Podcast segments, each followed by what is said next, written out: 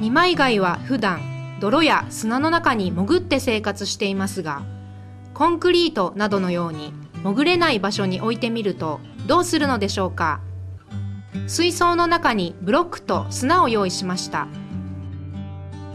そしてブロックの上に二枚貝を置いてみます。時間を早めて見てみましょう。ブロックの上にいた二枚貝が動き出しました。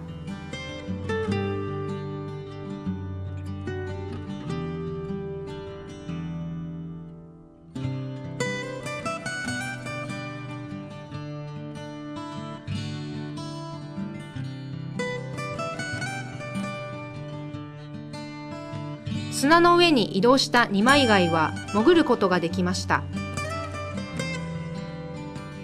二枚貝はコンクリートなど潜れない場所よりも潜ることのできる泥や砂の方が住みやすいと考えられます。